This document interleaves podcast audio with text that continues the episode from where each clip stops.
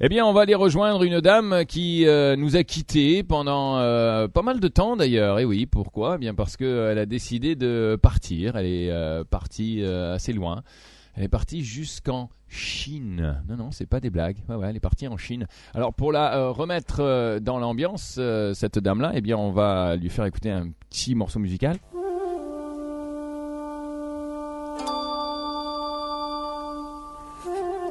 Miaou. Ça fait très chat, tu sais. Ça fait très chat noir. Ça y est, elle repart dans ses proverbes et ses dictons chinois. Nicole Maftoum qui est de retour avec nous. Avec son hit like Nicole qui a voyagé, qui est partie en Chine avec ton petit train. Et puis bien sûr, là, une belle photo. D'ailleurs, tiens, on va la prendre en photo parce qu'elle m'a ramené plein de super petits cadeaux. Hein, alors évidemment des porte-bonheur. Alors il y a une énorme bonne humeur qui émane ce matin des studios, une bonne humeur chinoise. Voilà. Alors on va te. C'est pas mal avec la musique. Et là il y a marqué Hit Like Nicole en gros. Alors elle m'a ramené du thé vert, elle m'a ramené des biscuits, elle m'a ramené des. Enfin tous les trucs bien bons, bien naturels. Alors est-ce que c'était vraiment aussi extraordinaire qu'on pourrait s'imaginer cette Chine, Nicole, au niveau nourriture. Au niveau gastronomique, c'est un peu trop funky town. Il faut vraiment partir à la recherche des aliments qui sont sains, qui sont bons pour la santé. Mais c'est bon les sauterelles grillées. C'est pas ce qu'on retrouve à Shanghai. Non. C'est pas ce qu'on retrouve vraiment à Shanghai. Il y a pas mal de McDonald's en fait. Il y a pas mal de McDonald's, il y a pas mal de chaînes de restauration rapide. Ah oui, ça c'est vrai, ça c'est un très grand problème maintenant dont on va parler dans peu de temps. Très vrai. C'est funky town au niveau alimentaire, comme on trouve plein de choses, mais vraiment là plein de choses. Donc déjà on se lance sur la rue et il y a plein de street food vendors, peut-être le plus grand pourcentage de street food vendors qu'on pourrait jamais trouver dans un pays. C'est là-bas. On le trouve en Chine. Donc des fritures, aux choses qui sont steamed, aux soupes, aux noodles, aux châtaignes qui sont grillées sur les rues, et à vraiment plein de choses, plein de choses. Elle a toujours survécu à ses conquérants, la Chine, conquis à leur tour, à ses idées, peut-être parce que, telle la princesse des Mille et Une Nuits, elle avait toujours une histoire à leur raconter. Nous dirait Nicole Maftoum si elle vous le racontait. 1001 Chine, c'est beaucoup. 7 Chine, 7, le chiffre 7, c'est peu. Peu, mais assez pour donner les clés qui permettent d'ouvrir les grandes portes de cet immense pays où l'on abrite le 1/5 de la population mondiale quand même, où l'on pense autrement et où l'on vit autrement. Nicole Maftoum l'a expérimenté pour nous. En Chine, on mange tout ce qui a 4 pattes. Sauf les tables, tout ce qui vole, sauf les avions, et tout ce qui nage, sauf les bateaux. C'est un proverbe cantonais, hein, chinois donc. On verra ceci avec plus de détails au cœur de Shanghai, la plus grande ville de Chine et l'une des plus grandes villes du monde. Hit like Nicole en Chine, des œufs bouillis au thé et au soya, des millets, des pépins de pastèque, des red beans cake, des doujians et mini crevettes, des hot pot expériences, des street food vendors, tu viens d'en parler, continue. Alors, tout ce qui concerne la bouffe bizarre là-bas, j'ai goûté à pas mal de choses.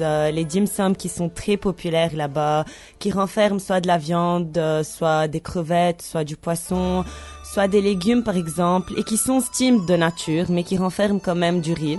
Lorsqu'ils sont consommés en modération, ils sont pas aussi nocifs que d'autres choses qui sont présentes en Chine. D'accord. Alors, des choses qu'on peut voir à Shanghai, donc des aliments traditionnels qui peuvent être consommés au petit déjeuner ou bien en tant que collation. Il y a les œufs qui sont bouillis avec du thé et du soya.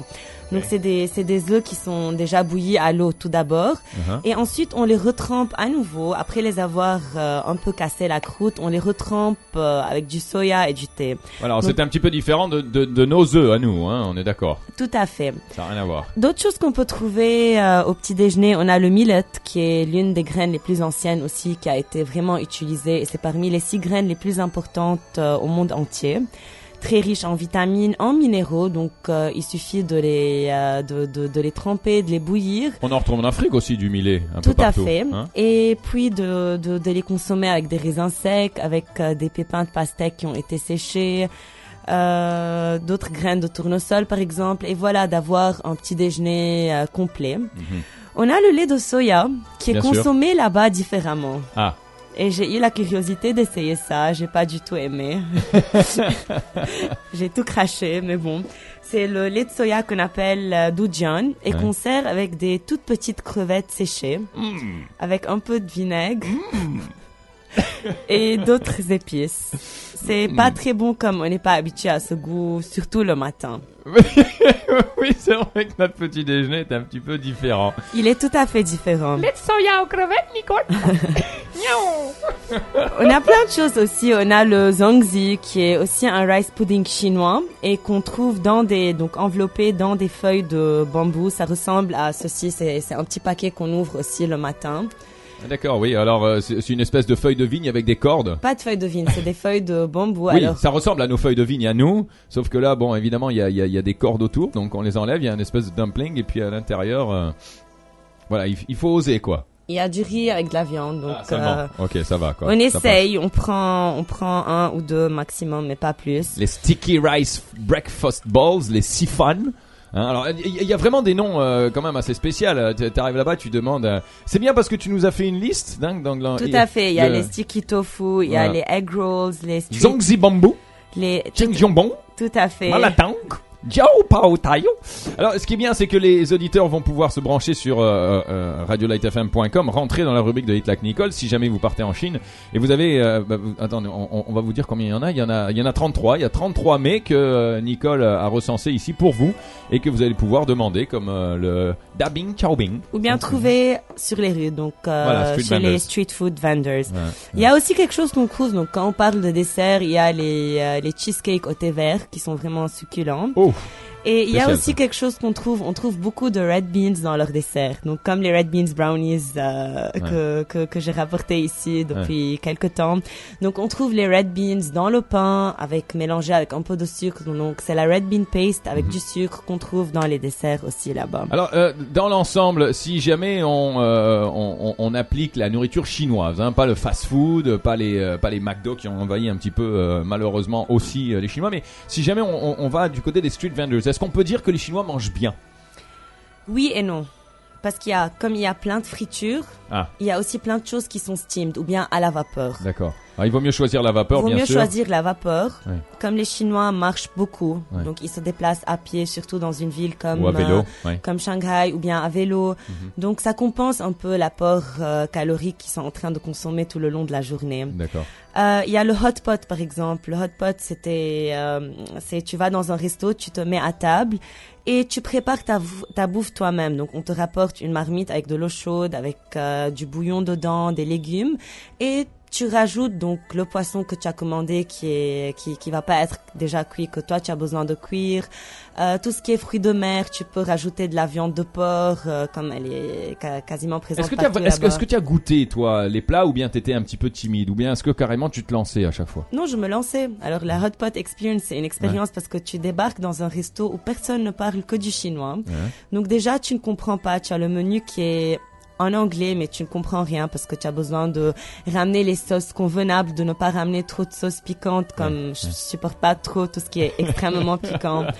Donc voilà, c'était une expérience parce que j'ai dû goûter à plein de choses, j'ai dû parler chinois alors que je parle pas chinois pour pouvoir comprendre quelques petites choses. Alors il y a quelque chose d'assez spécial, hein. Par exemple, le musulman là-bas, il doit être un petit peu embêté parce que le porc, c'est vraiment la viande chinoise par excellence, on en retrouve partout. Tout à fait. Elle représente l'incontestable avantage de ne pas être encombrante et de se nourrir de rognures, c'est vrai. Mais alors pour les musulmans, ça doit être quand même assez difficile de se nourrir en Chine. Tout à fait, c'est déjà assez difficile donc d'être présent dans une ville comme Shanghai et de ne pas être accompagné par une personne qui vit là-bas et qui parle à la fois le chinois et l'anglais pour pouvoir tout traduire.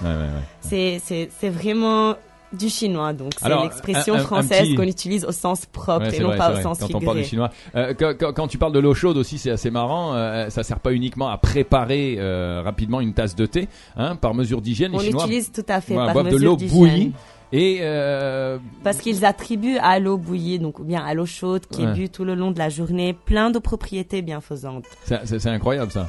Voilà. Alors tu bois ton thé, puis s'il reste un petit peu d'eau chaude, ben on se lave les mains avec l'eau chaude et puis ensuite on la boit, c'est ça? Tout à fait. Et aussi on a très souvent peur donc d'avoir des serpents qui ont déjà été cuits avec tout ce qui a été préparé dans un resto, comme on est en train de lire le menu, on comprend pas vraiment quels sont tous les ingrédients présents dans le plat qu'on a commandé. C'est une chose qui n'est pas du tout évidente. Alors, il parle un petit peu anglais quand même à Shanghai ? Très peu. Oh là là. Bon, alors on comprend maintenant pourquoi un petit peu partout, même dans les écoles, on apprend le chinois maintenant très tôt parce qu'on n'a pas le choix. Qu'est-ce qui est marrant ? Ce qui est très marrant à la base, c'est de voir un chinois avec un tatou en anglais. Fire, water. Alors, elle m'a amené un tampon. Ou bien de ramener un souvenir de la Chine et de voir que c'est made in Vietnam, par exemple. Voilà, ça aussi, ça doit être assez spécial pour eux. Un beau tampon avec mon nom, Tanguy, marqué en chinois. Alors, je vais le tamponner absolument partout. Dorénavant, ça va être ma nouvelle... T'as vu, ça change de couleur, là. Maintenant, c'est mauve. Ils sont spéciaux, les Chinois. Alors ça, c'est made in China, ça, hein, j'espère. Hein. C'est pas made in Thailand, là, ce tampon, là. Parce que je serais déçu, là. On espère que c'est ça, made in China. Maintenant, en ce qui concerne l'obésité, oui, tu vas vraiment être surpris. Mais le dernier rapport qui a été fait à l'université Jiaotong à Shanghai a montré qu'il y a une augmentation de 25% d'obésité chez les écoliers de Shanghai au cours de la dernière décennie. Ouf. Pourquoi ? Parce que, tout d'abord, on a la loi d'un enfant par famille. Ouais. Ce qui fait que lorsque les parents vont au travail, l'enfant, il rentre de l'école et il passe tout l'après-midi avec ses grands-parents. Il est seul. Les grands-parents, ils refusent pas une demande que l'enfant est en train de faire. Il est roi. Et avec les géants de la restauration rapide qui sont installés, mais comme des empires, à Shanghai et dans presque toutes les villes chinoises, l'enfant a souvent envie de manger des burgers, il a souvent envie de manger des poulets qui sont frits, etc. Donc les grands-parents, ils vont ramener l'enfant chaque jour pour manger de ces choses-là. Sucre, crème, ce qui fait que, tout à fait, le pourcentage d'obésité, il est en train d'augmenter. Et apparemment, dans les écoles chinoises, donc j'ai pu parler à quelques personnes qui parlaient l'anglais à la fois ainsi que le chinois. Dans les écoles chinoises, le petit déjeuner là-bas, c'est le lait de soya, auquel on rajoute beaucoup de sucre, beaucoup de crème, et on leur offre des petits pains qui sont frits. Donc rien que des fritures avec du lait de soya très riche en gras. Ils veulent quoi ? Ils veulent limiter le nombre de personnes pour les tuer jeunes et mourir d'obésité. C'est quoi la base ? Bon, alors repartons dans les bonnes nouvelles. La présentation des bases diététiques chinoises. Hein, alors vous le savez peut-être, auditeurs, auditrices, la médecine chinoise, elle considère un homme en pleine forme lorsqu'il dispose d'une égalité entre le yin et le yang, les deux forces fondamentales. Et alors, est-ce que tu pourrais nous définir un petit peu tout cela, le yin ? Voilà, donc on parle de la médecine chinoise et de la base de la médecine chinoise, quelque chose qui est très intéressant, qui remonte à... c'est fondamental, hein. Même l'Occident l'applique dorénavant parce qu'on a vu que c'était positif. Tout à fait. Alors le yin. Alors le yin, les aliments de caractère yin, ils vont apporter la matière donc qui est plutôt froide. Ils vont permettre l'entretien de la forme corporelle. D'accord. Et les aliments de caractère yang, ils vont fournir l'énergie, la chaleur, ils vont être la base de l'énergie vitale. Très très bien, donc les scorpions grillés. Alors, les aliments caractérisés donc par l'une des propriétés suivantes, donc tout ce qui est froid comme les crabes, pastèques, poires, tout ce qui est frais comme la banane, le miel, navet, tout ce qui est chaud, gingembre, moutarde, mouton, et tout ce qui est tiède comme le lait, le poulet et le raisin. Alors, il faut savoir que les l'aliment yin, il va être lourd, donc comme les marrons, les noix, et l'aliment yang, il va être léger comme champignons, pastèques, germes de soya, etc. Ça s'enclenche. Et on a toujours besoin de faire l'équilibre entre le yin et le yang pour pouvoir vivre pendant plus longtemps et manger d'une façon plus saine. Et si jamais vous voulez suivre les proverbes chinois, il y a un poète, hein, une chanson qui dit que qui n'a pas mangé de crabe n'a pas satisfait son ventre, n'est-ce pas ? Tout à fait. Alors les crabes, ils étaient aussi, ils sont aussi présents là-bas en très grande quantité. On les trouve presque partout. Ouais. Et c'est surtout maintenant à la saison où on trouve aussi les hairy crabs qui sont aussi assez consommés. Certaines. Pour faire une bonne soupe de serpent, utilisez au moins 3 variétés différentes. Hein ? Oui. C'est un mets d'hiver qui fait le délice des gourmets, mais qui constitue également un tonique recommandé aux personnes âgées. Yeah, man. Tiens, t'es âgé d'autres, fat d'allô. Il y a du serpent à manger là, regarde là, c'est bon pour vous. Alors voilà, il y a vraiment plein d'informations, plein de choses à dire à propos. Ton texte est très intéressant, le parfum de l'encens qui est destiné à attirer l'attention du dieu ou de l'esprit dont on sollicite l'appui dans les temples chinois. Hein. Alors voilà, une fois qu'on visite les temples chinois, on voit tout le monde qui porte donc les bâtonnets, l'encens. Alors voilà, c'est destiné à attirer l'attention des dieux ou bien de l'esprit dont on sollicite l'appui. Toutes les informations, il y en a trop parce qu'évidemment, on pourrait en parler pendant une heure de ton voyage en Chine. Elles se retrouveront dans radiolightfm.com, cliquez sur Hit Like Nicole, vous pouvez vous plonger dans son site aussi hitlakenicole.com pour en savoir plus et découvrir ce que la Chine vous réserve. Il y a déjà plein d'informations que j'ai postées aussi sur ma page Facebook Hit Like Nicole et sur mon Instagram Hit Like Nicole. Avec ton petit train qui voyage, hein? Instagram c'était plus instantané parce que Facebook est interdit en Chine donc. Non. Oui. Aïe aïe aïe aïe. Ouais ben remarque, on a vu ton petit train qui était parti en Italie, qui maintenant s'est retrouvé en Chine. C'était bien sympathique. Nicole, un gros merci. Trop rapide malheureusement, mais bon, voilà. Hein. On a un show à présenter. Et tu repars où et quand ? Quand, je ne sais pas. Où, tu sais ? Après la Chine. Destination peut-être Brésil. Ah d'accord, ok. Tu veux repartir un petit peu plus dans quelque chose d'exotique et connu. Hein. Très très bien, bah, tu nous donneras des nouvelles. En attendant, nous, eh bien, on va se retrouver avec le top 3 dans quelques instants. Un grand merci Nicole. Je t'en prie.